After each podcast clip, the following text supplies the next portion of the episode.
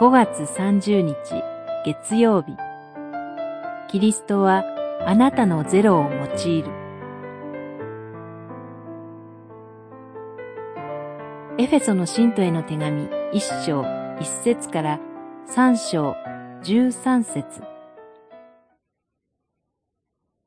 こういうわけであなた方違法人のためにキリストイエスの囚人となっている私、パウロは、神が私に恵みをお与えになった。三章一節二節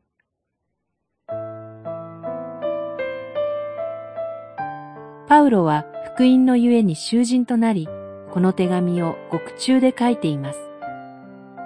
囚人とは、社会的には何のステータスもない立場です。彼はもともとエリートで華々しい生活をしていました。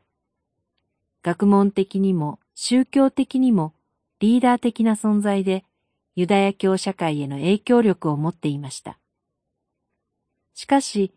キリストのあまりの素晴らしさを知って、キリストに従い、彼はこれまで自分が積み上げてきたステータスを手放しました。フィリピの信徒への手紙、三章八節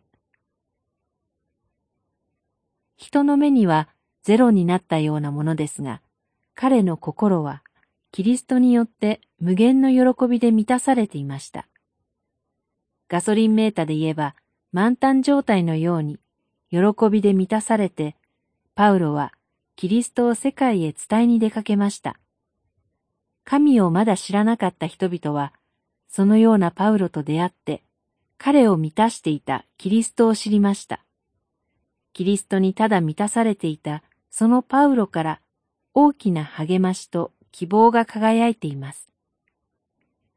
神は、たとえあなたが大きなものを失って人生がゼロになるようなことになっても、あなたのそのゼロを大いに用いてご自分の栄光を表すことがおできになります。主を信頼してください。祈り神様、たとえ大きなものを失っても、恐れず、主がなお用いてくださることを信頼します。